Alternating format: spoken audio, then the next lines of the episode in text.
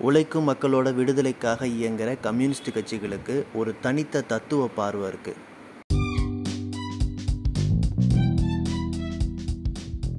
இது தோழர் ஒளியோடை நான் சிந்தன் இன்று நாம் கேட்க இருப்பது கம்யூனிஸ்ட் கட்சியோட தத்துவ பார்வையை பற்றி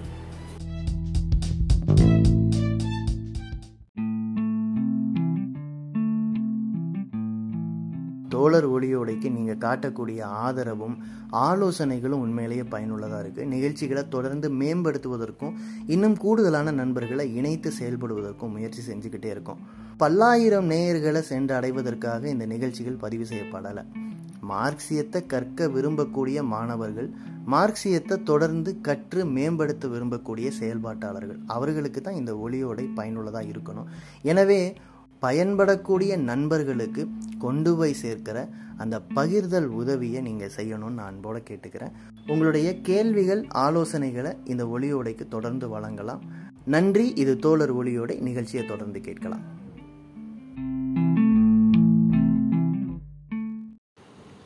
அனைவருக்கும் வணக்கம். இன்னைக்கு நம்ம பேச இருக்கிறது மார்க்சிய தத்துவம் என்றால் என்ன என்பது குறித்து. மார்க்சிய தத்துவம்னு சொல்லும்போது முதல்ல தத்துவம் ஒரு மனிதனுக்கு ஏன் தேவை? ஒரு மனிதனுக்கு எப்போவுமே எல்லா மனிதர்களுக்குமே வந்து உலக பார்வை வேர்ல்டு வியூ அப்படின்னு ஒன்று இருக்கும். அவங்கவுங்க நிலையிலிருந்து உலகத்தை புரிந்து கொள்வதற்கு அந்தந்த மனிதனும் ஒவ்வொரு மனிதனும் முயற்சி செஞ்சுக்கிட்டு தான் இருக்கான். அந்த முயற்சியை தான் தத்துவம் என்பது மேம்படுத்துது அல்லது அந்த முயற்சிக்கு தத்துவம் உதவி செய்யுது.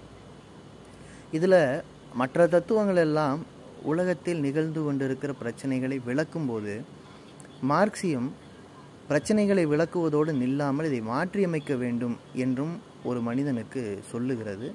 அந்த விதி அதுக்குள்ளே இருக்குது அப்போ மார்க்சிய தத்துவம்னா என்ன? அந்த தத்துவம் உண்மையில் உலகத்தை எப்படி பார்க்குது? இங்கே நடக்கக்கூடிய நிகழ்வுகளுக்கு அது சொல்லக்கூடிய விளக்கம் என்ன? அந்த விளக்கம் உண்மையோடு பொருந்தி போகுதா இல்லையான்னு நம்ம தெரிஞ்சுக்க வேண்டியிருக்கு. இதில் ஒருத்தர் தெளிவாக இருக்கும்போது தான் உண்மையான கம்யூனிஸ்டாக சோசலிசத்தை சமத்துவத்தை சாத்தியமாக்குகிற வாய்ப்பு இருக்கிற நபராக அவர் இருக்க முடியும். அதனால் நம்ம அந்த தத்துவத்தை தெரிஞ்சுக்குவோம்.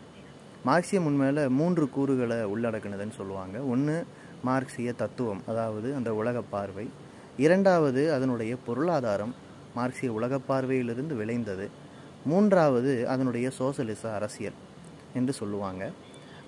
இந்த உலக பார்வைங்கிறது என்னன்னு சொல்லும்போது டயலக்டிக்கல் மெட்டீரியலிசம் அப்படின்னு அது ஆங்கிலத்தில் பெயர் சுட்டுறாங்க. அதாவது அந்த தத்துவத்தை சரியாக அழைக்கணும்னா இயக்கவியல் பொருள் முதல்வாதம். இதுக்குள்ளேயே விடையும் அடங்கியிருக்கு பொருள் முதல் வாதம். பொருட்கள் தான் முதன்மையானதுன்னு சொல்கிற வாதம். அப்புறம் அதனுடைய இயக்க இயல் அது எப்படி இயங்குதுங்கிற அடிப்படை விதிகள். இப்படி நாம் புரிஞ்சுக்கலாம். இப்போ நாம் வந்து முதல்ல பொருள் முதல்வாதம்ங்கிற சொல்ல ஏன் இப்படி நம்ம வலியுறுத்தணும்? ஏன் தான் பொருட்கள் முதன்மையானதுன்னு நம்ம சொல்லணும்? அப்படின்னு நம்ம தெரிஞ்சுக்கலாம். இப்போ பொருட்கள் தான் முதன்மையானதுன்னு சொல்கிற தேவை எங்கேருந்து வந்ததுன்னா நீங்கள் இன்றைக்கி வேறு தத்துவங்களெல்லாம் எப்படி நிலவுதுன்னு பாருங்கள் நம்ம ஒவ்வொருத்தருடைய வேர்ல்டு வியூ சிலருக்கு மத அடிப்படையில் உலகத்தை புரிஞ்சுக்கிறாங்க. சிலர் நடைமுறை அடிப்படையிலேயே உலகத்தை புரிஞ்சுக்கிறாங்க. அதாவது தனக்கு தோன்ற போக்கில் சமூகத்தை பார்க்குறாங்கன்னா அதனுடைய அடிப்படை என்னென்னா அவங்க அதை கற்றுக்கலை சமூகம் அவங்களுக்கு அதை கற்றுக் கொடுக்குதுங்கிறது தான் இதை எளிமையாக புரிஞ்சுக்கணுன்னா வீட்டில் ஒரு குழந்தை இருக்குதுன்னு வைக்கலாம். நாம் வீட்டுக்குள்ளே சில விஷயங்களை சொல்லி கொடுக்குறோம். ஆனால் அதைத்தான் அந்த குழந்தை கற்றுக்குது அப்படின்னு நாமளாக கண்மூடித்தனமாக நம்ப முடியாது. அது வெளியில் நாலு வீடுகளுக்கு போகுது. நாம் சொல்லித்தராத ஒரு விஷயத்தை இன்னொரு வீட்டிலேருந்து கற்றுக்கிட்டு வருது. அது சொல்லி தந்து கற்றுக்கல பார்த்து கற்றுக்குது இயல்புன்னு நினச்சி கற்றுக்குது இப்படி மனிதர்கள் ஒரு சமூகத்தில் நிலவக்கூடிய ஆதிக்கம் செலுத்தக்கூடிய கருத்தை ஒரு ஸ்கூலில் போயோ இல்லை ஒரு நிலைப்பாட்டை கற்று அதை அது மூலமாக நடந்து தான் பின்பற்றணுங்கிற அவசியம் இல்லை. அப்போது இந்த சமூகத்தில் பொதுவாக நிலவக்கூடிய சிந்தனையை முதலாளித்துவத்துக்கு ஏதுவான அல்லது சுரண்டலுக்கு ஏதுவான சிந்தனையாக இருக்கிறதுனாலேயே மார்க்சிய சிந்தனை என்பதை நாம் ஒரு வகுப்பாக எடுத்து சொல்லி கொடுக்க வேண்டிய தேவை இருக்குது இந்த இயல்பாக நிலவக்கூடிய சிந்தனை எப்படிப்பட்டதாக இருக்குன்னா கருத்து முதல்வாதமாக இருக்குது அதாவது கருத்து முதல்வாதம்னு சொல்லும்போது தத்துவங்கள் பலவற்றின் தொகுப்பு அது. அதில் சிலது கொஞ்சம் ப்ராக்டிக்கலாக இருக்கும். சிலது அதிக அதீத நம்பிக்கை சார்ந்ததாக இருக்கும். ஆனால் எல்லாமே அடிப்படையில் என்ன சொல்லும்னா இந்த உலகத்தை நாம் மாற்ற முடியாது. ஏற்கனவே சிந்திக்கப்பட்டு நம் கட்டுப்பாட்டில் இல்லாத ஏதேனும் ஒரு சக்தியால் வழிநடத்தப்படுகிற இந்த உலகத்தை நம்மால் மாற்றியமைக்கவே முடியாது. இங்கே இருக்கிற துன்பங்களுக்கு தீர்வு கிடையாது. தீர்வு நம்ம கையில் இல்லை என்பதாக அது பல்வேறு விளக்கங்கள் அது கொடுக்குது. நாம் இப்போ கருத்து முதல்வாத தத்துவங்களுக்குள்ளே போய் அதை விளக்குவதற்காக நேரம் எடுப்பதை விட பொருள் முதல்வாதம் என்று அதற்கு எதிராகவும் அறிவியல் பூர்வமாகவும் நிரூபிக்கப்பட்டு முன்வைக்கப்படுகிற இந்த சித்தாந்தம் என்ன சொல்லுதுன்னு பார்க்கலாம். பொருட்களும் சிந்தனையும் ஒன்றோடொன்று எப்போதுமே உறவாடிக்கிட்டு தான் இருக்குது அதாவது முதல் விஷயம் பொருட்கள் சிந்தனைக்கு முன்னால் தோன்றிடுச்சு. இரண்டாவது விஷயம் சிந்தனையும் பொருட்களும் ஒன்றோடொன்று தொடர்புடையது ஒன்றின் மீது ஒன்று தாக்கம் செலுத்தக்கூடியது. இந்த இரண்டு விஷயங்களை பொருள் முதல்வாதம் வலுவாக முன்வைக்குது. அப்போ பொருட்கள் தான் முதன்மையானது பொருளே தான் முக்கியமானதுன்னு சொல்லும்போது ஏன் அதை சொல்கிறாங்க ஏன்னா சிந்தனைங்கிறது எங்கிருந்து தோன்றுது? மூளை என்கிற ஒரு பொருள். இந்த பொருட்களின் பல்வேறு மாறுதல்களில் உச்சமான வளர்ச்சியடைந்த அந்த பொருள்தான் சிந்தனை என்கிற ஒரு செயல்பாட்டை பல்வேறு வேதியியல் கூறுகளை உள்ளடக்கி அது நடத்துது.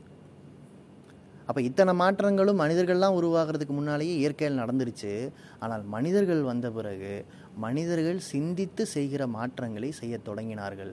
ஆனால் அவங்க தன்னுடைய சிந்தனையை எங்கிருந்தோ வரிச்சுக்கல தனக்கு சுற்றியில் இருக்கிற சூழல்களை பொறுத்து தான் தன்னுடைய சிந்தனையை வகிச்சுக்கிறாங்க இப்போ உதாரணமாக ஒன்று சொல்லலாம்னா ஒரு பாலைவன பகுதியில் இருக்கிற ஒரு மனிதன் தன்னுடைய சிந்தனையை தன்னுடைய கனவை தன்னுடைய லட்சியத்தை அந்த பாலைவன சூழலுக்கு தக் தகுந்தாற் போல் அமைச்சுக்கிறாங்க.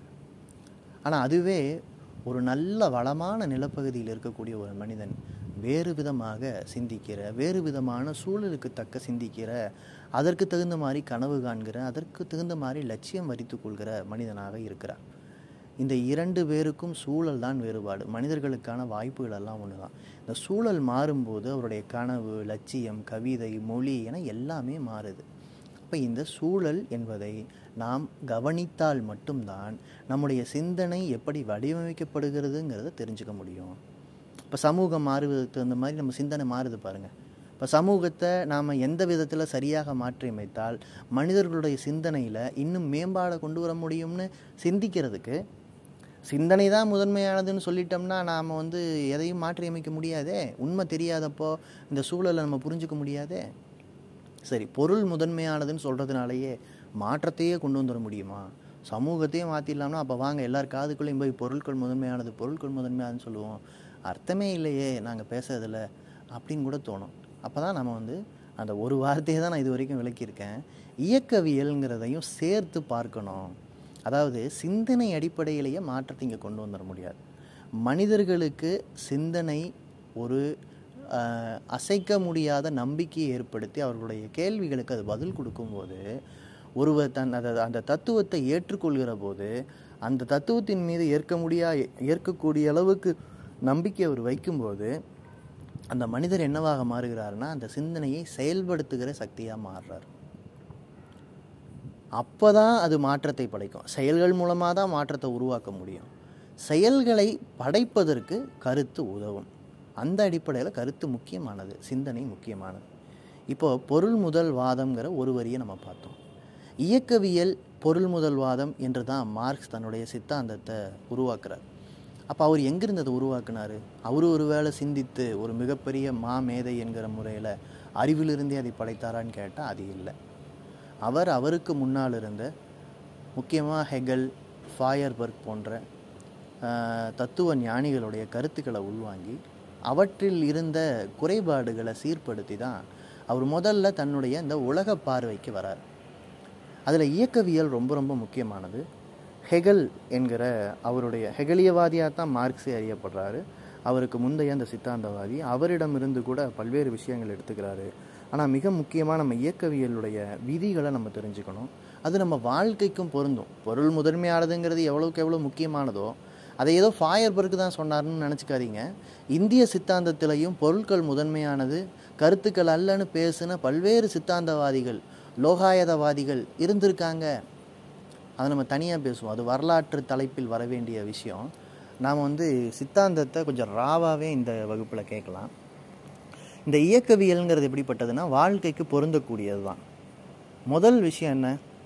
சரி இந்த உலகத்தில் இருக்கிற பொருட்கள் உயிர்கள் எல்லாமே ஏதாவது ஒன்று தனியாக தனிச்சு இயங்குதா? இந்த கேள்வி தான் முதன்மையானது. இயக்கவியல் என்ன சொல்லுதுன்னா எதுவுமே தனித்து இயங்கலைன்றது எல்லாமே ஒன்றோடொன்று இணைந்து தான் இயங்குதுன்னு சொல்லுது. இயற்கை என்று சொல்லும்போது ஒரு விதையை வந்து நீங்கள் வளர்க்குறீங்கன்னு வச்சுக்கலாம். ஒரு விதை தானாக காட்டில் விழுந்து வளருது. அது தானாக வளருதான்னு கேட்டால் கிடையாது. முதல்ல ஒரு விதை ஒரு மரத்திலிருந்து ஒரு இடத்துல வந்து விழுகணும்னா அதை கொண்டு வந்து சேர்க்கிற ஏதாவது ஒரு உயிருடைய உதவி அதுக்கு தேவைப்படுது அது வந்து ஒரு காகமாக இருக்கலாம் அல்லது வேறு ஏதாவது ஒரு பழம் உண்ணுகிற விலங்காக இருக்கலாம். ஒரு மரத்துடைய வேருக்கு கீழேயே அந்த பழம் விழுந்ததுன்னா இந்த ம இந்த பழம் வளரவே வளராது. ஏன்னா இந்த விதை அந்த மரத்தின் நிழலினாலேயே வாய்ப்புகளை இழந்து அழிந்து போயிடும். அப்போ அதை தூர கொண்டு வந்து சேர்ப்பதுங்கிறதுக்கு இதர உயிர்களோடு அதுக்கு உறவு தேவைப்படுது. ஒரு காட்டில் யாருமே பார்க்காம வளர்க்கக்கூடிய ஒரு மரத்திற்கே இப்படி பல்வேறு உயிரிகளுடைய உதவி உதவி தேவைப்படுது. அந்த உதவி மட்டுமில்ல அது போய் ஒரு பாறை மேலே விழுந்தால் அதில் பிரயோ ப பயனே கிடையாது. அது விழுந்த இடத்துல ம மழை நீரே நெருங்காது நீர் வசதியே இருக்காதுன்னா பயனே கிடையாது. அது விழுகிற இடம் ஒரு நடுக்கடலாக இருக்குன்னா அப்பவும் பயன் கிடையாது. அப்போ எங்கே தான் பயன் கிடைக்கும்? எல்லா வாய்ப்பு வசதிகளும் இருக்கிற இடத்துல அது விழுகணும். இந்த வாய்ப்பு வசதிகள் என்பவை அந்த மரத்தையோ அந்த விதையையோ சார்ந்தவை அல்ல. பிற சூழலை சார்ந்தவை. இந்த அனைத்தும் ஒன்றோடொன்று தொடர்புடையதுன்னு சொல்லும்போது அதனுடைய வாழ்க்கையும் அதனுடைய அழிவும் கூட ஒன்றோடொன்று தொடர்புடையது. அப்போ மாற்றம் என்பது நிரந்தரமாக இங்கே நடந்துக்கிட்டே இருக்குது நம்ம இப்படி சொல்லும்போது இப்போ அனைத்து பொருட்களும் ஒன்றுடன் தொடர்புடையதுன்னு சொல்லும்போதே பல பொருட்களை உதாரணத்துக்கு எடுத்தோம். இப்போ ஒரு ஒரு பொருள் ஒரு ஒரு மரத்தை இல்லை ஒரு விதையை நம்ம விதைன்னு இன்றைக்கி சொல்கிறோம் விதைன்னு சொல்கிறதுக்கு ஒரு பத்து வருஷம் டைம் எடுக்குது. வீணு ஆரம்பித்து தை வரைக்கும் சொல்கிறதுக்கு ஒரு மூணு மாதம் டைம் எடுக்குதுன்னு கூட வச்சுக்கலாம். நான் வீணு ஆரம்பித்து தை சொல்லி முடிக்கிறதுக்குள்ளே அது விதை விதையாக இருக்கிறது இல்லை. அது வந்து மரம் ஆகிடுது அல்லது செடி ஆகிடுது இந்த மூன்று மாத காலங்கிற இடைவெளி அந்த பொருளை மாற்றத்துக்கு உள்ளாக்கிடுச்சு பாருங்கள் அப்போ நான் அதை ஒரு நொடியில் சொன்னால் தான் அது விதை. இப்படி மாற்றம் என்பது எல்லாவற்றிற்குள்ளும் நடக்குது. ஒரு சின்ன கல் மணலாக மாறுது. அந்த மணல்ங்கிறது மணலாக நிற்குதான்னு கேட்டால் இல்லை அது தண்ணீரோடு கலந்து சகதியாகுது. அது பல்வேறு நிலைகளை எடுத்துக்கொண்டே இருக்குது இந்த நிலைங்கிறது சிலதில் தடலடியாக நடக்கலாம். சிலதில் மெதுவாக நடக்கலாம். ஆனால் எல்லாமே மாறிக்கிட்டு இருக்கு. எல்லாமே இயக்கத்தில் இருக்கு. மாற்றம் நிரந்தரமானதுங்கிறது தான் இயக்கவியலுடைய அடுத்த விதி. இது சமூகத்துக்கும் பொருந்தும். அதை நம்ம பின்னால் பார்க்க போகிறோம் இந்த விதியை இன்னும் கொஞ்சம் நு நுணுகி பார்த்தோம்னா எதிர்மறைகள் ஒன்றுபட்டு இருப்பதுங்கிறது இந்த பொருட்களின் இயக்கத்திற்கு இன்னொரு அடிப்படை விதியாக இருக்குது இப்போ ஒன்றோடொன்று தொடர்புடைய பொருட்கள் மாறிக்கொண்டே இருக்கிற பொருட்கள் எப்படி இது நடக்குதுன்னு கேட்டால் எதிர்மறைகள் ஒன்றாக இருக்கின்றன. இப்போ நாம் உதாரணத்துக்கு விதைன்னு பேசுனதுனால விதையவே எடுத்துக்கலாம். ஒரு விதைக்குள்ள அந்த விதையை மரமாக்குகிற சக்தி செயல்பட்டு தான் இருக்குது அந்த விதைக்கே தான் உயிரோடு இருக்கணுங்கிற ஒரு போராட்டம் அதை நடத்துது அது. இன்னொரு பக்கம் அந்த விதையை எப்படியாவது தனக்கு உணவாக மாற்றிக்கொள்ளணும்னு வெளியிலிருந்து கிருமிகளோ அல்லது நுண்ணுயிர்களோ அல்லது சிறு பூச்சிகளோ முயற்சி செஞ்சுக்கிட்டே இருக்குது இந்த முயற்சியில் எந்த முயற்சி வெற்றியடையுது அப்படிங்கிறத பொறுத்து தான் அது மரமாக மாறுது. இந்த எதிர்மறைகளுக்குள்ள ஒற்றுமையும் முரண்களும் ஏதோ இந்த மாதிரி சின்ன சின்ன பொருட்கள் மட்டுமல்ல மனிதனுடைய அல்லது அனைத்து உயிரிகளுடைய வாழ்வின் அனைத்து கட்டங்களிலும். வெறும் மனிதர் உயிரிகள்னு மட்டும் பார்க்க வேண்டாம். இந்த பூமியின் அனைத்து பகுதிகள் ஒரு கடல் கடல் எப்படி செயல்படுது? கடலுக்கு ஒரு பக்கம் ஈர்ப்பு சக்தி தரையை நோக்கி அந்த தண்ணீரை அதை ஈர்த்து நிறுத்திக்கிட்டே இருக்கணும். இன்னொரு பக்கம் அதன் மீது சூரிய ஒளி அதை எவாப்ரேட் பண்ணுறதுக்கான அதிலிருந்து தண்ணீரை உறிஞ்சி எடுப்பதற்கான வேலையை அது செஞ்சுக்கிட்டே இருக்கணும். இதெல்லாம் நடக்கும்போது தான் கடல் கடலாக இருக்கும். கடலில் உப்பு நீர் இருக்கும். ஆனால் அதே நேரத்தில் அது எவாப்ரேட் ஆகும். மழை பொழியும். வேறு பகுதியிலிருந்து ஆறு வந்து அதில் கலக்கும் இத்தனையும் நடக்கும்போது தான் கடலுக்குள்ளே இருக்கக்கூடிய உயிரினங்கள் செயல்படும். இப்படி இந்த எதிர்மறைகள் ஒன்றுபட்டு வாழ்வதுங்கிறது ஒரு அகண்ட அளவில் எப்படி பார்த்தாலும் புரிந்து கொள்ள வேண்டிய புரிந்து கொள்ள முடிகிற ஒரு விஷயமா இருக்கு. இந்த எதிர்மறைகளுடைய வெற்றி எதை சார்ந்தது? அப்படின்னு வரும்போது தான் அளவு மாற்றம் பண்பு மாற்றமாகும் என்கிற அடுத்த விதி வருது. இப்போ விதை என்பது முளைக்கவே முடியாத நிலைமைக்கு போகணும்னா அந்த நுண்ணுயிர்கள் அதை ஒரு குறிப்பிட்ட அளவிற்கு மீது அந்த அந்த அளவை தாண்டி அதை வந்து தாக்கணும். இப்போ வெளியில் இருக்கிற உரையை மட்டும் தாக்கிடுதுன்னு சொன்னால் அந்த செடி அந்த அது முளைச்சிரும். வெளியில் இருக்கிற உரை தானே அந்த உரையை பாதுகாப்புக்கு தான். அது அழிய தான் போகுது. அதை முன்கூட்டியே சாப்பிட்டா கூட பிரச்சனை இல்லைன்னு. இப்போ இந்த பண்பு மாற்றம் நடக்கணும்னு சொன்னால் கொஞ்சம் கூடுதலான அளவில் அது மேலே தாக்குதல் நடக்கணும். இப்போ நாம் வந்து ஒரு உதாரணத்துக்கு நாம் ஒரு தேங்காயை உடைக்கணும்னு வச்சுக்கலாம். நாம் ஒரு அளவுக்கு அது மீது நம்முடைய விசையை செலுத்துகிறோம் முதல்ல வந்து நான் என்ன பண்ணுறேன் ஒரு தேங்காய் எடுத்துகிட்டு கையில் அடித்து அடித்து பார்க்குறேன். அது உடையவே இல்லை. நான் எவ்வளோ வேகமாக விசை கொண்டு தாக்குனாலும் உடையலை. அப்போது நான் என்ன செய்கிறேன் இந்த இங்கே இப்போ நான் அளவை மாற்றி ஆகணும். எந்த அளவை மாற்றுவேன் ஒன்று கையுடைய மெதுமெதுப்பான தன்மை தடையாக இருக்குதுன்னு நான் தெரிஞ்சுக்கிறேன். அப்போ நான் வந்து இன்னும் கொஞ்சம் கூர்மையான இன்னும் கொஞ்சம் கனமான ஒரு பொருள் எடுக்கிறேன். இதுவும் அளவு மாற்றம் தான். இது எந்த அளவை மாற்றுவது? கையினுடைய கடினத்தன்மைக்கு பதிலாக இன்னும் கொஞ்சம் கடினமான ஒரு பொருளை நான் எடுக்கிறேன். இது அளவு மாற்றம். இதன் மூலமாக நான் அடிக்கும்போது குறைந்த சக்தியை செலுத்தினாலே அந்த தேங்காய் உடஞ்சிரும். ஆனால் இப்போ நான் அதிக சக்தியை செலுத்துகிறேன்னு வைங்க என்ன ஆகும்? தேங்காய் நொறுங்கும். அதனால் எனக்கு ஒன்றும் பெரிய இது இல்லை தேங்காய் உடஞ்சி கிடச்சிருது. ஆனால் தேங்காய் தண்ணியோ அல்லது இந்த வீட்டில் இருக்கிற சூழலையோ நான் கெடுக்கிறேன். அப்போ நான் வந்து ரொம்ப கவனமாக விசையையும் கூட அளவாக செலுத்தணும். இந்த அளவு மாற்றம் என்கிற நான் ரெண்டு விதமாக செய்த அளவு மாற்றம் இந்த தேங்காய் என்கிற நிலையிலிருந்து அதை உடைத்து அதை பயன்படுத்துகிற நிலைமைக்கு மாற்றுது இல்லையா? இப்படி எல்லா செயல்களிலும் எல்லாவற்றிலும் நாம் இந்த அளவு மாற்றம் பண்பு மாற்றம் என்பதையும் பொருத்த முடியும். இப்படித்தான் இயக்கவியலில் அனைத்தும் ஒன்றோடொன்று தொடர்புடையது. மாற்றம் நிரந்தரமாக நடந்து கொண்டே இருக்கிறது. அனைத்து பொருட்களும் மாறிக்கிட்டே மாறிக்கொண்டே தான் இருக்கிறதே தவிர மாறாத பொருள் என்று ஒன்றும் இல்லை எதிர்மறைகள் ஒரே விஷயத்துக்குள்ள ஒன்றுபட்டும் முரண்பட்டும் இருக்கின்றன. இந்த ஒற்றுமையையும் முரண்பாட்டையும் தீர்மானிப்பது என்பது அளவு மாற்றமும் அதை தொடர்ந்து நடக்கிற பண்பு மாற்றமும் தான். எனவே இந்த நான்கு விதிகளை நாம் இயக்கவியல் விதிகள்னு புரிஞ்சுக்க வேண்டியிருக்கு. தோழர்களை இயக்கவியல் பொருள் முதல்வாதம்னு இது வரைக்கும் உலக பார்வையை நான் சொன்னேன். இப்போ நீங்கள் உங்களுடைய சாதாரணமான ஒரு உலக பார்வையை எடுத்துக்கலாம். இப்போ நமக்கு வீட்டில் வந்து வருமானம் இல்லை. பொருளாதார அளவில் நெருக்கடியாக இருக்குது இப்போது நாம் இந்த நிலைமை எப்படி மாற்றுவது என்று பார்க்கும்போது பொதுவாக நம்பிக்கை சார்ந்தவர்கள் என்ன சொல்லுவாங்கன்னா தலைவிதின்னு பார்ப்பாங்க சில பேர். இன்னும் சில பேர் வந்து இதுதான் ஏற்கனவே விதிக்கப்பட்டதுன்னு சொன்னால் இதற்குள்ளே வாழ்ந்து கொள்வதற்கு என்ன வழி என்று பார்க்கணும்னு சொல்லுவாங்க. மேலும் சிலர் என்ன சொல்லுவாங்கன்னா கொஞ்சம் உனக்கு ஊக்கம் தேவை உற்சாகம் தேவை சுய முன்னேற்றத்தில் நீ கவனம் செலுத்தணும். அப்படின்னு சொல்லிட்டு நம்மை வந்து ஊக்கப்படுத்துவதற்கு சில முயற்சிகள் எடுப்பாங்க. இது எல்லாமே சாதாரணமாக நடக்கக்கூடியவை. ஆனால் இப்போ நாம் ஒரு மார்க்சிஸ்டாக இருக்கோம். பொருள் முதல்வாத சிந்தனையோட இந்த விஷயத்தை நம்ம அணுகுனோம்னா நம்முடைய வருமானம் என்பது எதோடு தொடர்புடையது? நம்முடைய தொழில் எதோடு தொடர்புடையது? இதில் செயல்படக்கூடிய நம்முடைய வருமானத்தை குறைக்கக்கூடிய சக்திகள் என்னென்ன? இதில் வந்து மாற்றம் எப்படிப்பட்ட திசையில் சாத்தியம்? நம்முடைய பண்பில் எந்த விஷயத்தை மாற்றுவதற்கு நாம் முயற்சி எடுக்கணும்? நம்முடைய விஷயத்தில் நம்முடைய நெருக்கடிக்கோ நம்முடைய பிரச்சனைக்கோ காரணமான எதிர்மறை சக்தி எது செயல்பட்டிருக்கு? அந்த எதிர்மறை சக்தியுடைய செயல்பாட்டின் காரணமாக நமக்கு வருமானம் குறைஞ்சிருக்கா? நமக்கு நெருக்கடி வந்திருக்கா? அந்த எதிர்மறை சக்தியை எப்படி எதிர்கொள்ளலாம்? இந்த அனைத்தும் நம்முடைய சொந்த வாழ்க்கைக்கு கூட இது போல் நம்ம பொருத்திக்க முடியும். இந்த கேள்விகளெல்லாம் கேட்கும்போது இயல்பாகவே பிரச்சனையை நம்ம நெருங்க முடியும்.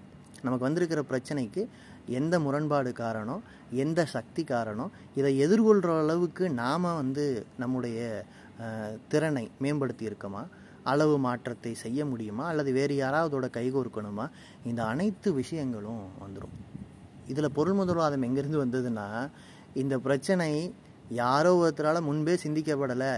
இது மாற்றத்திற்குரியது தான் உரிய முறையில் சூழலை மாற்றினோம்னா இதை மாற்ற முடியும் என்கிற நம்பிக்கை முதல்ல அதுதான் கொடுக்குது. அதுக்கு பிறகு தான் நம்ம இயக்கவியலுக்குள்ளே வரோம். இந்த இயக்கவியல் பொருள் முதல்வாதம்ங்கிற சிந்தனை கம்யூனிஸ்ட்டுகளுக்கு ஏன் முக்கியம்னா கம்யூனிஸ்ட்டுகள் இந்த வரலாற்றை மாற்றியமைக்கிற பணியில் சமூகத்தை மாற்றியமைக்கிற பணியில் ஈடுபடுகிறவர்கள். மாற்றி அமைக்கணும்னா ஒரு சரியான ஆய்வு முறை நமக்கு தேவை. இயக்கவியல் பொருள் முதல் வாத பார்வையில் மனிதகுல வரலாறையும் படிக்கும்போது நமக்கு ஒரு நம்பிக்கை வருது. ஆமாம் நம்மளால் இதை மாற்றி அமைக்க முடியும். சரி இப்படி வரலாற்றியலுக்கும் இது மாதிரி விதிகள் இருக்கா? இல்லை வரலாற்றியலையும் இதே போல் அளவு மாற்றம் பண்பு மாற்றம் அல்லது இந்த விதிகளுக்குள்ளேயே சுருக்கமாக நம்ம புரிஞ்சுக்க முடியுமா அப்படின்னு கேட்டால் முதல் கேள்வி வரலாற்றியல் என்று சொல்லும்போது யாருடைய வரலாறை பற்றி பேசுகிறோம் பூமியோட வரலாறுனா கோடிக்கணக்கான ஆண்டுகள். உயிரிகளோட வரலாறுனா பல லட்சக்கணக்கான ஆண்டுகள். மனிதர்களுடைய வரலாறுன்னு சொன்னால் கூட இரண்டு லட்சம் ஆண்டு. அல்லது நம்ம மொழி இது போன்ற கருவிகளை உருவாக்கி அதாவது நாம் கருவிகளையும் உருவாக்கி மொழி உள்ளிட்ட தகவல் தொடர்பில் வளர்ந்த காலகட்டத்தை பற்றி பேசுகிறோம்னா அப்போ கூட ஒரு பத்தாயிரம் ஆண்டு வரலாறு பேசணும். உண்மையில் நாம் எதிர்கொள்கிற மனிதகுல வளர்ச்சி என்று நாம் பேசுகிற இன்றைக்கு சுரண்டல் நடக்கிற அல்லது இன்றைக்கு மாற்ற வேண்டிய சில முக்கியமான அம்சங்களை பற்றி நாம் பேசுகிறோமே இந்த காலகட்டம் உண்மையிலேயே மனித வரலாற்று எவ்வளவுனா ரெண்டு லட்சம் ஆண்டுகளாக எவால்வாய் பரிணமித்து வந்த மனிதர்களுக்கு ஒரு மூவாயிரம் ஆண்டுகளாக எழுந்திருக்கிற அரசியல் பிரச்சனைகளை தான் உண்மையில் முதன்மையான சமூக பிரச்சனைகளாக நம்ம பார்க்குறோம். எழுதப்பட்ட வரலாறு இல்லாத காலம்ங்கிறது ஒரு நீண்ட காலம். அதை பற்றி நம்ம பேசலை. அந்த காலமெல்லாம் மனிதன் உழைப்பை ரசித்து செஞ்சுட்டு இருந்த காலமாக தான் அதாவது தன்னுடைய சர்வைவலுக்கு இயல்பாகவே ஒரு மனிதன் சர்வைவ் ஆகணும்னா முயற்சி தேவை. இப்போ நம்ம வந்து புலியை விட வேகமாக ஓடக்கூடியவர் கிடையாது. ஆனால் புலிகளிடம் சிக்காமல் இன்றைக்கு புலிகள் அருகி போன விலங்காக இருக்குது மனிதர்கள் கோடிக்கணக்கில் இருக்கும். நாம் சர்வைவ் ஆகிருக்கோம் அதே மாதிரி நாம் மான்களை விட வேகமாக ஓடுவதோ யானையை விட பலசாலியோ கிடையாது. ஆனால் யானையை வேட்டையாட முடியும் மான்களை வேட்டையாட முடியும். இந்த குளிர் பிரதேசத்துலேயும் வாழ முடியும் வெப்ப பிரதேசத்துலேயும் வாழ முடியும் பாலைவனத்துக்குள்ளேயும் வாழ முடியுங்கிற அளவுக்கு நம்மை தகவமைப்பது என்பது நம்முடைய சிந்தனை. அந்த சிந்தனை உருவாவதற்கு இயற்கையோடு நாம் பல்வேறு காலகட்டங்களில் நடத்தின போராட்டம் ஒரு முக்கியமான காரணம். இயற்கையோடு இணைந்து வாழ்வது என்பதை தாண்டி ஒரு புதிய ஒரு பண்பு இந்த விலங்குக்குள்ளே இருந்ததுனால தான் நாம் மனிதராக மாறணும் முதல்ல. அப்படி மனிதராக மாறிய நாம் ஆதி காலத்தில் இயற்கை வளங்கள் கோடிக்கணக்கில் கொட்டி இருக்கு கோடிக்கணக்குனா ஏராளமாக கொட்டி இருக்கிற ஒரு ஒரு பூமியில் நாம் குறைந்த எண்ணிக்கையில் இருந்தால் அந்த காலம் என்பது அனைத்தும் பொது உடைமை அனைத்தும் அனைவருக்கும் சொந்தம் என்று சொல்வதற்கு எந்த சிக்கலும் இல்லாத காலமாக தான் இருந்திருக்கும். இப்போ நாம் பயணம் செய்வது சாப்பிடுவது வேட்டையாடுவது குழந்தைகளை பெற்றுக்கொள்வது சமூகத்தை சமூகம் மேம்படுவது எண்ணிக்கை அதிகரிப்பது சர்வைவல்ங்கிறத தாண்டி இயற்கையோடு மோதுவது இயற்கையை புரிந்து கொள்வதுங்கிறத தாண்டி வேறு பல சிக்கல்கள் அந்த காலத்தில் இருந்திருக்காது. ஆனால் அப்படியே நீடிக்க முடியுமான்னு கேட்டால் அப்படி இல்லை. மனிதர்கள் நிறைய பயணப்பட்டிருக்காங்க. அதுக்கு முக்கியமான காரணம் என்னென்னா இந்த பூமி மேலோட்டில் நடந்த மாற்றங்களை எல்லாம் பார்க்கும்போது ஏராளமான இயற்கை சீற்றங்களை எதிர்கொள்ள முடியாத நிலைமையில தான் மனிதர்கள் இருந்திருக்காங்க. எதிர்கொள்ள போராடி இருக்காங்க. கற்றுக்க போராடி இருக்காங்க. அதான் ஆரம்ப காலகட்டம். அப்போ அன்றைக்கு முரண் வந்து இயற்கைக்கும் மனிதர்களுக்குமான முரண் தான் முதன்மையானதாக இருக்குது அதில் அளவு மாற்றம் அல்லது தகுதிப்படுத்திக் கொள்வதுங்கிறது மனிதனுக்கு அன்றைக்கு வந்து ஒரு கள்ள கருவியாக பயன்படுத்துறது ஒரு இரும்ப கருவியாக பயன்படுத்துறது வெண்கல கருவிகளை உருவாக்குறது இந்த மாதிரி கைவசம் கிடைக்கிற பொருட்களை ஆயுதமாக மாற்றியமைப்பதற்கு மூளையை பயன்படுத்துவது சின்ன சின்ன கருவிகள்லாம். அதே மாதிரி தங்குமிடம் பாதுகாப்பான தங்குமிடம் குகைகளா அல்லது மரத்தின் உச்சியா என்னங்கிறத தேர்ந்தெடுக்கக்கூடிய தேவை சமவெளி பகுதிகளுக்கு நெருங்கி வரக்கூடிய வாய்ப்பு இருந்ததுன்னா அங்கே நெருங்கி வர்றது நீராதாரம் பக்கத்தில் இருக்கிற மாதிரி இடங்களை தேடுறதுங்கிறது தான் அன்றைக்கி இருந்த அடிப்படையான விஷயம். ஆனால் இந்த வேட்டைக்கும் அல்லது காட்டில் போய் உணவு சேகரிப்பதற்கும் பயணப்பட்ட மனிதன் மூளையின் வாய்ப்பு காரணமாக நிறைய கற்றுக்கிறான் அப்போ அவனுக்கு சிந்தனை ஒரு அளவில் உதவி செஞ்சுருக்கு அவனுடைய தொடக்க காலத்திலேருந்து சிந்தனை மனிதனுக்கு உதவி செய்யுது. மனிதனை வழிநடத்துவதாக சிந்தனை இல்லை. மனிதன் சிந்தனையையும் ஒரு கருவியாக பயன்படுத்தித்தான். அதாவது இந்த மூளை உழைப்பும் உடல் உழைப்பும் எப்போதுமே இணைஞ்சதுங்கிறதுக்காக சொல்கிறேன் மூளையில் உழைக்கிறதுன்னு தனியாக அறிவுஜீவி உழைப்பு இல்லை மனிதனே இயல்பிலே அறிவை பயன்படுத்தி அதையும் ஒரு கருவியாக பயன்படுத்தி தான் வளர்றான். இப்போ நாம் பேசிகிட்டு இருந்த அந்த எழுதப்பட்ட வரலாறு உருவாவதற்கு முந்தைய ஆதி பொதுரோமை காலத்திலிருந்து செட்டில்மெண்ட்டு அதாவது இந்த நதிக்கரை நாகரிகங்கள் நதி ஒட்டின வளமான நிலப்பகுதிகளை ஒட்டின இடத்துல போய் செட்டில் ஆகி சமூகமாக வாழத் தொடங்குகிற அதாவது சமூகமாக மனிதன் இணைந்து தான் வேலை செய்கிறான் இணைந்து தான் பயணப்படுறான். இருந்தாலும் கூட நான் ஆண் பேசிக்கிட்டு இருக்கேன்.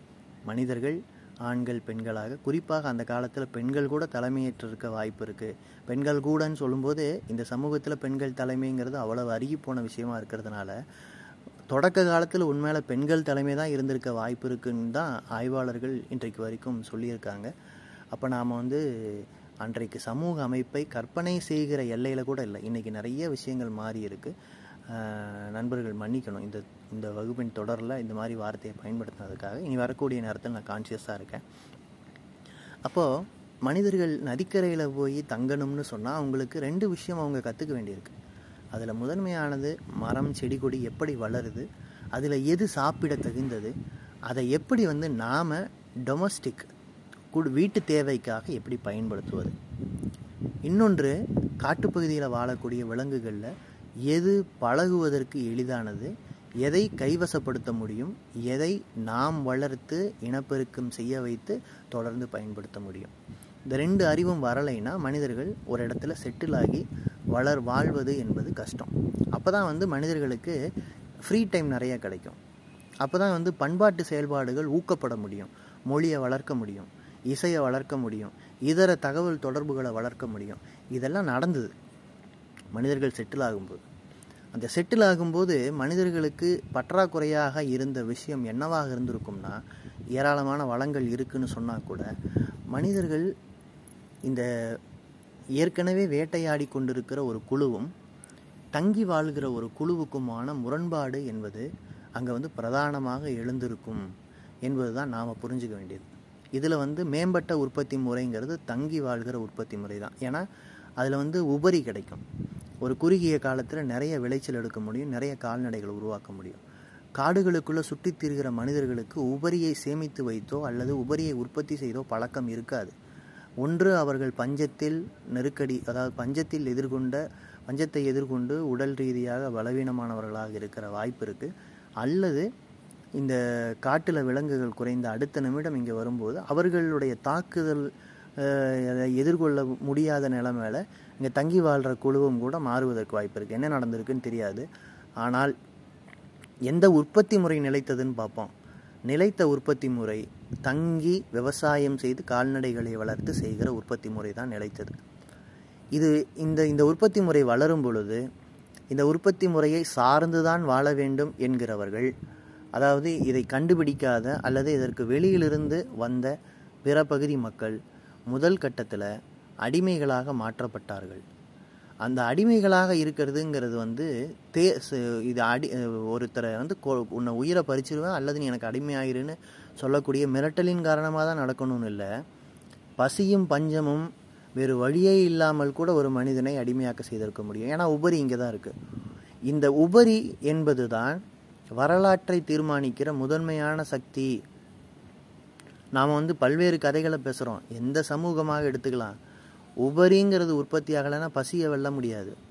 உபரி என்பது உற்பத்தி ஆகலைன்னா சிந்திக்க நேரம் கிடைக்காது. இந்த உபரி ஒரு சமூகத்தின் உடைமையாக தனிநபர் உடைமையா என்று வருகிற பொழுது இந்த ஆரம்ப காலகட்டத்தில் அடிமைகளுக்கு அந்த உபரி சொந்தமில்லை என்பது தான் நிலவியதுங்கிறது நம்மளால் புரிஞ்சுக்க முடியுது. குறிப்பாக இந்திய சமூகத்தில் வர்ண முறையை நம்ம பார்க்கும்போது அது சூத்திரர்களை எப்படி பார்க்குது இதரர்களை எப்படி பார்க்குதுன்னு பார்த்தாலும் சரி அல்லது இந்திய சமூகத்தில் வர்ண முறை மட்டுமே கோலோச்சலை இன்னும் பல முறைகள் இருந்திருக்கலாம். ஆனால் ஒட்டுமொத்தத்தில் அடிமை சமூகம் என்பது இங்கே இருந்திருக்கு. அடிமை சமூகத்தின் அடிப்படையான விதி என்னென்னா அடிமைக்கு உபரி சொந்தம் இல்லைங்கிறது தான் ஆனால் இந்த அடிமைகளின் எண்ணிக்கை பெருகுது. அப்போ அவங்கள சோறு போட்டு பார்த்துக்கணுங்கிற தேவை அடிமை எஜமானர்களுக்கு கண்டிப்பாக வந்து சேருது. இது ஒரு கட்டம் வரைக்கும் தானே நீடிக்க முடியும். உபரி எந்த அளவுக்கு பெருகிடும்? இந்த உற்பத்தி முறையில் அடிமைகளுக்கு என்ன உற்சாகம் இருக்க போகுது? வேலை செய்வதற்கு என்ன ஊக்கம் இருக்க போகுது? எந்த உற்பத்தியின் விளைபொருளும் நமக்கு இல்லைன்னா எப்படி புதிய கண்டுபிடிப்புகளோ மற்றதோ வரக்கூடும்? குறிப்பாக வந்து ஏராளமான நிலம் இருக்குது ஒரே நிலப்பகுதியோடு எப்படி ஒருத்தரை கட்டுண்டு போட முடியும்? அவர் வந்து தப்பிச்சு போய் வேற ஒரு பகுதியில் போய் வாழணும்னு முடிவெடுத்தால் இவரால் என்ன பண்ணிட முடியும்? இந்த அடிமை எஜமானராலங்கிற கேள்வியெல்லாம் இருக்குது பாருங்கள் இது வரலாற்றில் பல முறை கேட்கப்பட்டிருக்கு. குறிப்பாக இந்த அடிமை சமூகத்தின் உற்பத்தி முறை ஒரு குறுகிய ஒரு குறிப்பிட்ட காலத்தில் அது வந்து காலாவதியாகுது. அது அடுத்த விதமான நிலவுடைமை சமூகத்திற்கு அதாவது ஜமீன்கள் அரசர்கள் பேரரசர்கள் இந்த ஜமீன்களுக்கு கீழே மிராசுகள் அப்புறம் ஆயிரக்கணக்கான கிராம கிராமத் தலைவர்கள் அப்படிங்கிற முறையில் வரி வரி முறை மூலமாக பேரரசுகள் நில உடைமையை அடிப்படையாக கொண்ட ஒரு புதிய பேரரசு வடிவம் என்பது எழுது. அது இந்தியாவிலையும் நடந்திருக்கு பல்வேறு நாடுகள்லையும் நடந்திருக்கு. இந்த எல்லா இந்த அடுத்த சமூக முறையில் குறிப்பாக நம்ம பார்க்க வேண்டியது உற்பத்தி முறை மாற்றமடைந்தது என்பதைத்தான். இதுலேயும் பெரிய அளவுக்கு உற்பத்தி எடுக்க முடியுதா? இல்லை அந்த அளவுக்கு நீர் ஆதாரங்களை வளங்களை பெருக்கிறதுங்கிறது இந்த பேரரசர்களால் சாத்தியமாச்சா? சில பேரரசர்கள் திட்டமிட்டு சாலை அமைக்கிறது நீர் வளங்களை மேம்படுத்துவதுன்னு வேலை பார்த்துருக்காங்க. நிர்வாகிகளாக இருந்திருக்காங்க. சிலர் அதை செய்யாமல் விட்டுருக்காங்க. சிலர் அதை பலவீனப்படுத்தியிருக்காங்க. சிலர் வரியை போட்டு கொ- கொ- கொடுங்கோன்மை செய்கிறவர்களாக இருந்திருக்காங்க. எல்லாமே நடந்திருக்கு. ஆனால் இந்த உற்பத்தி முறையில் ஏற்பட்ட மாற்றம் சமூகத்தில் அடிமை என்கிற நிலைமை இல்லை பண்ணையாட்கள் என்கிற நிலைமை வருது. கூலி உழைப்பு இன்னைக்கு நம்ம பார்க்குறோம்ல முதலாளித்துவத்தில் வேலை செய் காசு வாங்கிக்க கிளம்புங்க. அப்படி இல்லை. ஒரு இந்த பண்ணை ஆளுக்கும் பண்ணை முதலாளிக்குமான பண்ண இப்போ நில நில உடைமையாளருக்குமான உறவுங்கிறது இந்த நம்ம இப்போ பார்க்கக்கூடிய அப்பட்டமான உறவாக இல்லை. அது அது வந்து ஒரு க- ஒரு செமி ஒரு இடைநிலையான அதை ஒரு முழுக்க முழுக்க அடிமைன்னு சொல்ல முடியாது. அதனால் ஆனால் அவருடைய உழைப்பு முழுமைக்கும் இவருக்கே சொந்தம் என்கிற நிலைமையிலையோ உழைத்தால் தான் வாழ முடியுங்கிற நிலைமையிலையோ அந்த நிலத்திலிருந்து விடுபட்டவராக பண்ணை குத்தகைதாரரோ பண்ணையாளோ முழுமையாக இல்லை. இன்னொன்று அவருக்கு யார்கிட்ட வேணால் தன்னோட உழைப்பை விற்றுக்கொள்கிறாங்கிற சுதந்திரம் இல்லை. அது சுதந்திரம் அது தன்னுடைய உழைப்பை விற்றுக்கொள்கிற சுதந்திரம்னு இந்த காலகட்டத்தில் பேசப்படுது. அதுவும் கூட நூறு சதவீதம் உண்மையாங்கிறத பிறகு பேசுவோம். ஆனால் அது வந்து இந்த முதலாளித்துவ கால யதார்த்தங்கிறது அன்றைக்கி இல்லை. அப்போ அடுத்தது முதலாளித்துவ சமூகம் இந்தியாவை பொறுத்த வரைக்கும் எப்படி வந்து சேருது? நிலவுடைமை சமூகத்தை தொந்தரவே செய்யாமல் அங்கங்கே சின்ன சின்ன கழகங்களோடு முடிச்சுக்கிட்டு தான் வந்து சேருது. இந்திய சமூகத்தில் முதலாளித்த உற்பத்தி முறை இன்னைக்கு பிரதானமாக மையமான ஒன்றாக இருந்தாலும் கூட இது இந்தியாவில் நூறு சதவீதம் அடித்தளமிட்டு அதன் மீது கட்டப்பட்டிருக்கா? அல்லது அடித்தளமே அமைக்காமல் ஏற்கனவே இருக்கிற மோசமான சுரண்டல் நிறைந்த சாதிய குப்பைகள் நிறைந்த பாலின பாகுபாடு நிறைந்த ஒரு சமூகத்தின் மீது கட்டமைக்கப்பட்டிருக்கான்னு கேட்டால் ஏற்கனவே இருந்த சமூகத்தின் மீது ஏற்கனவே இருந்த வாய்ப்பு வசதிகளை கேள்வி எழுப்பாமல் தான் கட்டமைக்கப்பட்டிருக்கு. இப்போ முதலாளித்துவ சமூகத்திற்கு பொதுவான உலகத்தன்மைன்லாம் ஒன்று கிடையாது. இந்திய தன்மையில் அது மிக மிக மோசமான விளைவு ஏற்படுத்தியிருக்கு. உலகத்தில் சில நாடுகளில் அது புரட்சிகரமான வேலைகளை செஞ்சுருக்குங்கிறது உண்மைதான். இந்தியாவிலையும் கூட சில வேலைகளை அரசியல் விடுதலைங்கிற விஷயத்தில் மேலும் சில விஷயங்களில் வந்து ஒரு முற்போக்கான பங்களிப்பு செஞ்சுருக்கலாம். சீர்திருத்த இயக்கங்களை ஆதரிச்சிருக்கலாம். அதெல்லாம் செஞ்சுருக்கலாம். ஆனால் அடிப்படையான மாற்றத்தை குறிப்பாக நாடு முழுவதும் ஒரு மாற்றத்தை அவங்க செய்யலை. இப்போ அளவு மாற்றம் பண்பு மாற்றம்னு சொல்கிறோம்ல ஒருவேளை நிலவுடைமையில் ஒரு அளவு மாற்றத்தை முதலாளித்துவம் ஏற்படுத்தி இருந்தால் இன்றைக்கு நடந்திருக்கிற முதலாளித்துவ வளர்ச்சி கூட இந்தியாவில் இப்போ நடந்திருக்கிற விதத்தில் நடந்திருக்காது. ஒரு ஒரு நல்ல மாற்றமாக கூட அது நடந்திருந்திருக்கலாம் இந்த காலகட்டத்திற்கு தேவையான ஒரு ஒரு பாய்ச்சல் வேக முன்னேற்றத்தை அது கொடுத்துருந்துருக்கலாம். ஆனால் அதற்கான தைரியம் இந்த இந்திய முதலாளிகளிடம் இல்லை. இந்திய முதலாளிகள் இயல்பாகவே சாதிய அமைப்பிலிருந்து அந்த அமைப்பின் வாய்ப்புகளிலிருந்து உடைத்து கொள்ளாத ஆட்கள் தான். ஏற்கனவே கிடைத்த நில உடைமை ஏற்கனவே கிடைத்த வாய்ப்புகளை அப்படியே பயன்படுத்தி கொண்டவர்கள் தான். அப்போ இந்திய முதலாளிகள் என்பவர்கள் ஏகாதிபத்தியத்தோடும் கைகூத்துக்கிறாங்க. ஏகாதிபத்தியம்னா என்னென்னா இது உலகம் முழுக்க இருக்கிற முதலாளிகள் இருக்காங்க பாருங்க. அதில் ஏகமான ஏகபோக முதலாளிகள் சில துறைகளில் கோலோச்சுக்கிற முதலாளிகள் இருக்காங்கல்ல. இவங்க உலகத்தையே தன் பங்குக்கு பங்கிட்டுக்கிறாங்க. அது இரண்டாம் உலக போர் வரைக்கும் நடந்த போர்கள் மூலமாக பங்கிட்டு கொள்வதாக இருந்தாலும் சரி அதற்கு பிறகு இந்த க வங்கி கடன்கள் மூலமாக பல்வேறு வகைகளில் மூன்றாம் உலக நாடுகளில் தொடர்ந்து தன் கட்டுப்பாட்டில் வச்சிருக்கிறதா இருந்தாலும் சரி அதாவது வளரும் நாடுகளை தொடர்ந்து தன்னுடைய கட்டுப்பாட்டில் வச்சிருக்கிறதா இருந்தாலும் சரி ஏதோ ஒரு வகையில் இந்த உலகை துண்டாடி இந்த சந்தையை தன் வசம் வைத்துக்கொள்வதுங்கிறதுல ஒரு பெரிய போராட்டத்தை ஒரு ஒரு பெரிய ஆதிக்கத்தை அவர்கள் செலுத்தி கொண்டு தான் இருக்கிறார்கள். இப்போது முதலாளித்துவ சமூகம் முதல்ல அடிப்படையில் எப்படிப்பட்டது? முதலாளித்துவ சமூகம் எப்படி வந்து சேர்ந்தது? இந்தியாவில் நான் ஏற்கனவே சொன்ன மாதிரி ஒரு காம்ப்ரமைஸ் ஒரு சமரசத்தின் மீது அது கட்டமைக்கப்பட்டிருக்கு. ஆனால் பொதுவாக முதலாளித்துவ உற்பத்தி முறைனா என்னென்னா ஒரு முதலாளி முதல் போடுகிறவர் உற்பத்தி கருவிகளை தன் வசம் வச்சிருக்கார். அந்த கருவிகளை அவர் தன் வசம் வைத்திருப்பதனாலேயே உற்பத்தி சக்திகளாக இருக்கக்கூடிய பல்வேறு விஷயங்களும் அதில் குறிப்பாக தொழிலாளி வர்க்கமும் அவரை சார்ந்துதான் வாழ வேண்டும் என்கிற நிலைமையில் அவர்களை சார்ந்துதான் வாழ வேண்டும் என்கிற நிலைமையில் இருக்காங்க. இதில் ஆப்போசிட்டும் உண்மை.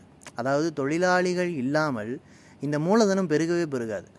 இந்த மூலதனத்திலிருந்து உபரி கிடைக்கவே கிடைக்காது. இயந்திரம் தானாக வேலை பார்த்து கொள்ளாது. கருவிகள் தானாக மேம்படாது. அப்போ இந்த முதலாளிகளுக்கும் மூலதனத்திற்கும் நிச்சயமாக தொழிலாளி வர்க்கம் தேவை. தொழிலாளி வர்க்கம் எண்ணிக்கையில் பெருகுவது முதலாளித்துவ வளர்ச்சிக்கு தேவை. அப்போது முதலாளித்துவம் தன்னுடைய வளர்ச்சி போக்கில் என்ன செய்யுதுன்னா முந்தைய சமூகத்தில் இருக்கக்கூடிய அந்த உற்பத்தி முறையை உற்பத்தியாளர்களை காலாவதியாக்குகிறது அல்லது தாக்கி அழிக்கிறது. ஒட்டுமொத்தமாக ஏராளமான நபர்களை ஓட்டாண்டிகளாக்கி அவர்களை தொழிலாளிகளாக மாற்றுகிற வேலையை இந்த முதலாளித்துவம் செய்யுது.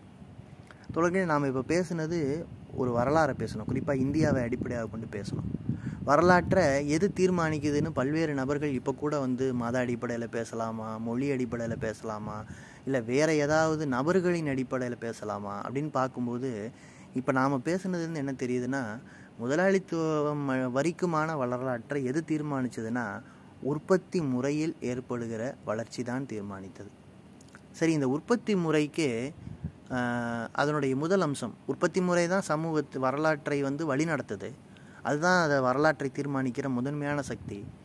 மற்றதெல்லாம் இப்போ மக்கள் தொகை தீர்மானிக்குமான்னு கேட்டால் தீர்மானிக்கும். அதெல்லாம் வந்து உடன் இணைந்து தீர்மானிக்கும்.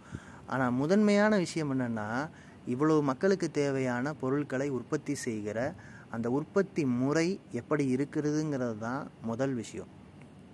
அது இந்த உற்பத்தி முறை ஸ்டாட்டிக்காக நின்றுருக்கான்னு கேட்டால் இல்லை. எப்படி பொருட்கள் மாறுதோ அது மாதிரி இந்த உற்பத்தி முறைங்கிறது தொடர்ந்து மாறிக்கிட்டே இருக்குது சரி இந்த மாற்றத்தை உற்பத்தி முறையில் நடக்கிற மாற்றத்தை உற்பத்தி கருவிகள் ஏற்படுத்துகிறதா இல்லை முதல் போடுற முதலாளி ஏற்படுத்துகிறாரா இல்லை உற்பத்தியில் செயல்படுற சக்திகள் ஏற்படுத்துதான்னு கேட்டால் இந்த ரெண்டாவது அம்சம் என்ன சொல்லுதுன்னா உற்பத்தி கருவிகளில் குறிப்பாக உற்பத்தி சக்திகளில் ஏற்படக்கூடிய மாற்றம் தான் உந்து சக்தி. இப்போ நான் வந்து உற்பத்தி சக்திகளை பயன்படுத்துகிறேன் அதில் குறிப்பாக வந்து ஒரு ஒரு மூலதனம் போடுகிற முதலாளி வந்து கருவிகளையும் பயன்படுத்துகிறாரு மனிதர்கள் தொழிலாளர்களையும் அதில் ஈடுபடுத்துகிறாரு தொழிலாளிகளுடைய திறன் மேம்படுது. கருவிகள் மேம்படுத்தப்படுது. இந்த ரெண்டுலையும் நடக்கிற மாற்றம் உற்பத்தியை அதிகரிக்குது அல்லது உற்பத்தியில் மாற்றத்தை ஏற்படுத்துது. அல்லது கச்சா பொருள் கிடைக்கிற ஆராய்ச்சியை வேகப்படுத்துது உற்பத்தியில் தாக்கத்தை ஏற்படுத்துது. அதிகமான பொருள் குறைந்த அளவில் கிடச்சிருந்த பொருள் அதிகமாக கிடைக்கிறதோ அதிக காலம் எடுத்து உற்பத்தி பண்ண பொருள் சீக்கிரமே கிடைக்கிறதோ இது ரெண்டுமே சந்தையில் ஒரு மாபெரும் தாக்கத்தை ஏற்படுத்தும். குறிப்பாக உற்பத்தியவே வந்து அது தலைகீழாக திருப்பி போடும். பத்து கம்பெனி சேர்ந்து தான் ஒரு பொருளை உற்பத்தி பண்ண முடியுங்கிற இடத்துல ஒரே கம்பெனி உற்பத்தி செஞ்சிடலாம்னு சொன்னால் மீதி ஒன்பது நிறுவனங்கள் காலாவதியாகுது. அவர்கள் தங்களை மாற்றிக்கொண்டாலும் கூட எல்லோரும் சேர்ந்து சந்தையில் அந்த பொருளின் விலையை குறைக்கிறாங்கங்கிறதும் இதில் இருக்குது இதுக்கெல்லாம் அடிப்படை காரணம் என்ன? திறனில் ஏற்படுகிற தவிர்க்க முடியாத அந்த மேம்பாடு. மூன்றாவது என்னென்னா இப்போ புதுசாக இப்படி உற்பத்தி சக்திகள் வளர்ந்ததே அதனால் உற்பத்தி முறை மாறிச்சு. உதாரணமாக இந்தியாவே எடுத்துக்கலாம். முதலாளிகள் வந்தாச்சு. முதலாளித்து உற்பத்தி முறை வந்துருச்சு. அதனால் பழைய சமூகத்துடைய அந்த சாதிய அல்லது பாலின பாகுபாடு முழுக்க மாற்றப்பட்டுருச்சான்னு கேட்டால் கிடையாது. அதாவது உற்பத்தி முறையில் மாற்றம் ஏற்படுகிற காரணத்தினாலேயே பழைய சமூகம் முழுமையாக அழிக்கப்பட்டு விடாது. முழுமையாக மாற்றத்திற்குள்ளாக்கப்பட்டு விடாது. பழைய சமூகமும் தொடர புதிய உற்பத்தி முறையும் அதில் நடக்கிறதுக்கான வாய்ப்பு இருக்குது என்பதையும் இந்த இயக்கவியல் பார்வையில் வரலாறை பார்க்கும்போது நமக்கு தெரியுது. தோழர்களே நாம் இப்போ பேசுனதில் நமக்கு ஒரு அடிப்படையான புரிதல் கிடைக்குது.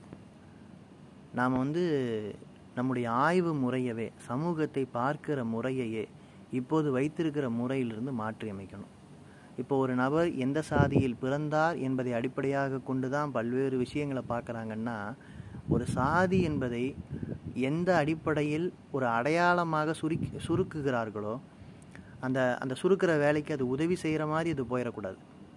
மாறாக என்ன செய்யணும்? நம்ம சாதியினுடைய வாழ்நிலை என்ன? அந்த சாதிக்கு இருக்கக்கூடிய பொதுவான உடைமை என்ன?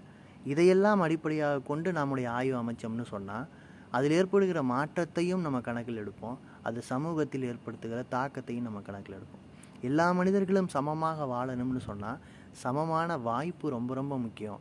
ஆனால் அந்த வாய்ப்புகள் மட்டுமல்ல அதற்காக இந்த சமூகத்தை வளர்த்தெடுப்பதும் ரொம்ப ரொம்ப முக்கியம்.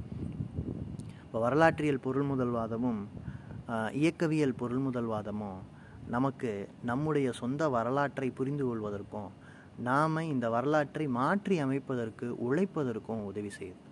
இந்திய சமுதாயத்தை வச்சு பேசும்போது நம்ம நான்கு வகைப்பட்ட சமுதாயங்களை பேசணும். ஆனால் எந்த வகைப்பட்ட சமுதாய மாற்றம் நமக்கு தேவை அப்படின்னு வரலாற்றியல் அல்லது இயக்கவியல் பொருள்முதல்வாத பார்வையில் பார்த்தோம்னா உலகத்தின் சில நாடுகளில் ஏற்கனவே பரிசோதிக்கப்பட்டு கொண்டிருக்கிற சோசலிசம் என்கிற அமைப்பு தான் நமக்கு தேவை. சோசலிசம் என்கிற அமைப்பு முதலாளிகளை அழித்தொழித்து விட்டு உருவாக்கப்பட போகிற ஒன்று கிடையாது. ஆனால் மூலதன உடைமை யாருக்கு சொந்தமாக இருக்க போகிறது?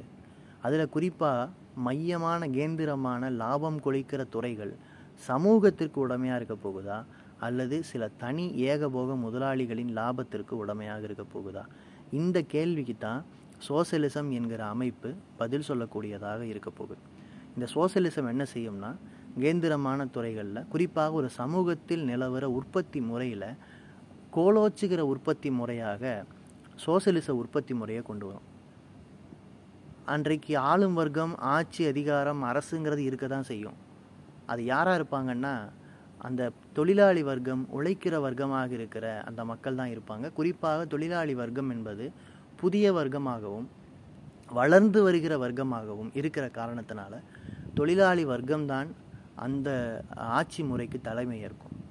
இப்போ சோசலிசம் என்பது கேந்திரமான துறைகளை அடிப்படை மாற்றத்தை ஏற்படுத்துகிற துறைகளை அரசு வசம் வைத்துக்கொள்வதும் இதர பிற துறைகளில் தனியாரை அனுமதிப்பதும் அதில் நடக்க தான் போகுது. ஏன்னா நம்ம ஏற்கனவே சொன்ன மாதிரி எந்த உற்பத்தி முறையும் பழைய உற்பத்தி முறையை முற்றாக அழித்தொழிப்பது அல்ல. ஆனால் ஏன் இந்த மாற்றத்தை நம்ம செய்யணும்னா முதலாளித்த உற்பத்தி முறை ஆரம்பத்தில் இருந்த அதனுடைய ஜோரை இழந்துருச்சுங்கிறது தான் உண்மை. ஏன்னா ஆரம்பத்தில் முதலாளித்த உற்பத்தி முறை என்றால் என்னன்னு சொன்னாங்க. கருவிகள் நவீனமாகும். தொழிலாளிகளுக்கு கூலி என்பது வந்து உரிமையாக மாறும். வேலை நேரம் கட்டுப்படுத்தப்படும். உற்பத்தி அதீதமாக அதிகரிக்கும். பொருட்களின் விலை குறையும். பொருட்கள் போட்டியின் மூலமாக புதிய புதிய கண்டுபிடிப்புகள் உருவாகி பொருட்கள் இன்னும் இன்னும் மேம்படும். இதுவெல்லாம் சந்தையை உயிரோட்டமாக வச்சுருக்கும்னெல்லாம் நமக்கு சொன்னாங்க. ஆனால் எப்போது இந்த முதலாளித்துவம் ஏகபோகம் என்கிற எல்லையை அடைந்ததோ ஏகபோகம் என்று சொன்னால் அது போட்டியை அழித்தொழிப்பதாக மாறுது. விலை குறையும்னு ஒரு பக்கம் சொன்னாங்க. ஆனால் வேலையும் குறைக்கப்படும். மனிதர்கள் பொருட்களைப் போல நடத்தப்படுவார்கள். சந்தையிலிருந்து தூக்கி எறியப்படுவார்கள் என்று எங்கேயாவது அவங்க சொன்னாங்களா? ஆனால் களத்தில் இன்னைக்கு நடக்குதே. மனிதர்களுக்கு நிரந்தரமாக வேலை இல்லை. சரி நிரந்தரமாகத்தான் இல்லை. என்னுடைய ஐம்பது வயது வரை அறுபது வயது வரையாவது வேலை செய்கிறதுக்கு அனுமதிப்பியான்னு கேட்டால் அது இல்லை. நாற்பது வயசில் நாற்பத்தஞ்சு வயசில் முப்பது வயசுலையெல்லாம் வேலை இல்லாமல் வெளியேற்றப்படுகிற நிலைமை வருது. அப்போ இங்கே எதுவுமே நிரந்தரம் இல்லை. எல்லாமே லாபத்தை நோக்கி சந்தையை நோக்கி பொருளாதார ஏற்ற இறக்கங்கள் சர்வதேச நிலைமைகளுக்கு தக்க போல மனிதர்களுடைய வாழ்க்கை புரட்டி போடப்படும்னு சொன்னால் இந்த முதலாளித்துவ உற்பத்தி முறையால் வேறு என்ன தான் சாதிக்க முடிஞ்சிருக்குன்னு நம்ம கேள்வி வருதில்ல? ஏகபோகம் என்கிற நிலைமையை எட்டின பிறகு ஏகாதிபத்தியம் என்கிற நிலைமை அது எட்டின பிறகு உலகம் முழுக்க போர்களை பஞ்சங்களை பட்டினியை அது அதிகரிப்பதை நம்ம பார்க்குறோம். முதலாளித்துவத்திற்கு மனசாட்சியே இல்லாமல் தடுப்பூசி மேலே வியாபாரம் மருத்துவத்தின் மீது வியாபாரம் உயிர்களின் மீது வியாபாரம் இப்படி எல்லா இடத்துலையும் வியாபாரத்தை முதன்மையாக வைப்பதை ஒரு கொள்கையாகவே செய்கிறத நம்ம பார்க்குறோம் அதாவது நம்ம வந்து கள்ளத்தனமாக நடக்கிற தொழில்களை முறைகேடாக நடக்கிறத நம்ம பேசலை. இப்போ அமெரிக்க அதிபர் வந்து தடுப்பூசிக்கான பேட்டன் ரைட்டை நான் வந்து பொதுப்படுத்துவேன்னு சொல்கிறாருன்னு வச்சுக்கலேன் அதாவது எல்லோருக்கும் தந்துடுவேன் எல்லா நாடுகளுக்கும் தருவேன்னு சொன்னால் அந்த தனியார் தடுப்பூசி நிறுவனங்கள் என்ன சொல்லுது? அப்படி நீங்கள் தந்துட்டால் உற்பத்தி அதிகரிக்கும் விலை குறையும் லாபம் குறையும். அப்படி பண்ணக்கூடாது. நாங்கள் தான் பண்ணுவோம். எங்கள் கையில் தான் இருக்கணும். எங்களுக்கு லாபம் குறையக்கூடாது. பங்கு சந்தை வீழக்கூடாதுன்னு இல்லை பேசுகிறாங்க அப்போ பெருந்தொற்றிலிருந்து இந்த உலகம் மீளணும் சந்தைகள் மீளணும். பழையபடி எல்லோருக்கும் சாதாரணமாக வாழ்க்கை நடக்கணும் சிறு வணிகம் நடக்கணுங்கிற இந்த இந்த இயல்பாக இதர முதலாளிகளுக்கு இருக்கிற உணர்வு ஏன் அந்த முதலாளிகளுக்கு வரல? அவங்களுடைய லாபி இன்னைக்கு வந்து அதை தடுக்குது. எப்படி? இதுதான் மிக மையமான கேள்வி. எனவே முதலாளித்துவம் அதனுடைய ஆரம்பகால ஈர்ப்பை இழந்து கொண்டு இருக்கிறது ஆனால் உலகத்தில் சோசலிசம் என்ற புதிய உற்பத்தி முறை உருவாகி அது சில நாடுகளில் பின்னடைவை சந்தித்தாலும் கூட இதர நாடுகளில் அது அனுபவத்தில் கற்றுக்கிட்டு தன்னை தக்க வைத்து கொள்வது மட்டும் இல்லாமல் மக்களுக்கு நல்வாழ்வை தருதுங்கிறத நம்ம பார்க்குறோம். வறுமையை ஒழிப்பது வேலையின்மையை ஒழிப்பதுங்கிற அதனுடைய சாதனைகள் நம்ம கவனிக்கிறோம். அதுபோல் அது அந்த நாட்டு முதலாளிகளுக்கு கூட ஒரு உயிரோட்டமான சந்தையை கொடுக்குதுன்னு நம்ம பார்க்குறோம். சில கட்டுப்பாடுகள் இருக்குது முதலாளிகளுக்கு. ஆனால் சந்தை இருக்கிறது சந்தை இருக்கும் வரை தான் முதலாளிகள் வணிகம் செய்ய முடியும். சந்தைன்னு சொன்னால் அது மனிதர்கள். வாங்கும் சக்தி இருக்கிற மனிதர்கள். வாங்கும் சக்தி இருக்கிற மனிதர்களை உருவாக்கணும்னா தொழிலாளி வர்க்கத்துக்கு தொடர்ந்து வேலை இருக்கணும். அவங்க கையில் வாங்குவதற்கு பணம் இருக்கணும். அதற்கு தகுந்தாறு போல அரசு திட்டமிடணும் தலையீடு செய்யணும். இவை அனைத்தையும் செய்கிற வேலை இந்த அரசாங்கங்கள் தான் செய்துங்கிறத நம்ம பார்க்குறோம். தோழர்களே வரலாறு பொருள் முதல்வாத போக்கில் தான் நகர்கிறது என்பதை நாம் புரிந்து கொள்ளும்போது அளவு மாறினால் பண்பு மாறும் என்பதையும் நாம் புரிந்து கொள்கிற போது இந்த நாட்டில் எந்த அளவை நம்ம மாற்ற வேண்டியிருக்கு? மக்களுக்கு நெருக்கடி மனதளவில் இருக்குது இந்த நெருக்கடியிலேருந்து மீளணுங்கிற ஆசை இருக்குது ஆனால் அதுக்கு எந்த திசையில் போகணுங்கிறதுல தான் ஒரு தெளிவில்லை குழப்பம் நிலவுது. அப்போது இங்கே மக்களுடைய உணர்வு நிலையில் சில விஷயங்கள் அளவு மாறி இருக்கு. ஆனால் அவர்களுடைய குறிப்பாக தொழிலாளி வர்க்கத்துடைய வர்க்க உணர்வு அவர்களுக்கு எந்த பாதையில் செல்ல வேண்டும் என்கிற தெளிவு இதை கொடுக்க வேண்டிய இடத்துல மார்க்சிஸ்டுகளாகிய மார்க்சியத்தை கற்கிற மாணவர்களாகிய நாம தான் இருக்கோம். அதை பரவலாக்கும் போது கேள்வி கேட்கிற இடத்தில் இருக்கக்கூடிய தொழிலாளி தீர்வு சொல்கிற இடத்திற்கு வருகிற பொழுது நிச்சயமாக இந்த விஷயங்களில் எல்லாம் மாற்றங்கள் பிறக்கும். நிச்சயமாக நாமும் அனைவரும் அனைத்து மக்களும் நலமோடு வாழக்கூடிய ஒரு சமூக மாற்றத்தை நோக்கி நாம் செல்வோம். பரஸ்பரம் நாம் தொடர்புடையவர்கள்ங்கிற முறையில் மனிதர்களும் நலம் வாழணும் இயற்கையையும் பாதுகாக்கணும்.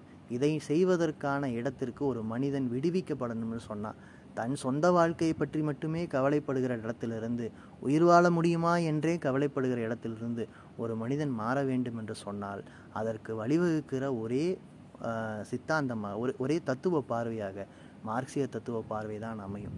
இவர்களை அடுத்தடுத்து நம்ம வந்து சோசியலிசம் பற்றி பேச இருக்கோம். இது அரசியல் பொருளாதாரம் பற்றி பேச இருக்கோம். இந்திய அரசியல் சூழலில் கம்யூனிஸ்டுகளுடைய திட்டம் என்னன்னு பேச இருக்கோம். இந்த அனைத்து வகுப்புகளையும் நீங்கள் பொறுமையோடு கேட்கணும். எல்லா வகுப்புகள்லையும் கேள்வி பதில் பகுதி உண்டு. கேள்விகளை நீங்கள் கேட்கணும். உரையாடல் நம்ம தொடர்ந்து நடத்துவோம். நிறைய படிப்போம். தொடர்ந்து இந்த வகுப்புக்கு ஆதரவளிப்பதற்கும் நண்பர்களுக்கு தெரிவித்து இந்த வகுப்பில் தொடர்ந்து அவர்களை கொண்டு வந்து சேர்ப்பதற்கும் உங்களுக்கு முதல்ல நன்றி. இது போன்ற இது போன்ற முயற்சிகளுக்கு தொடர்ந்து ஆதரவளியுங்க இளைஞர்கள் தொடர்ந்து மார்க்சியம் கற்பதை ஊக்கப்படுத்துங்க. இளம் வயதிலேயே நாம் இது போன்ற நல்ல கருத்துக்களை தெரிந்து கொள்ளும்போது இந்த இந்த இளைஞர்களை அதிகம் கொண்ட இந்தியா ஒரு சிறந்த தேசமாக உலக அரங்கில் முன்னேறுவதற்கு சாதிய பாலின பாகுபாடுகளை ஒழித்து மத ரீதியான ஒடுக்குமுறை இன்றைக்கு நடந்து கொண்டிருக்கிற அரசியல் அனைத்தையும் ஒழித்து நாம் அனைவருக்குமான அனைத்து மனிதர்களுக்குமான ஒரு சமூகத்தை உருவாக்க இந்த பாதை நமக்கு வழிவகுக்கும் என்று சொல்லி விடைபெறுகிறேன். நன்றி தோழர்களே.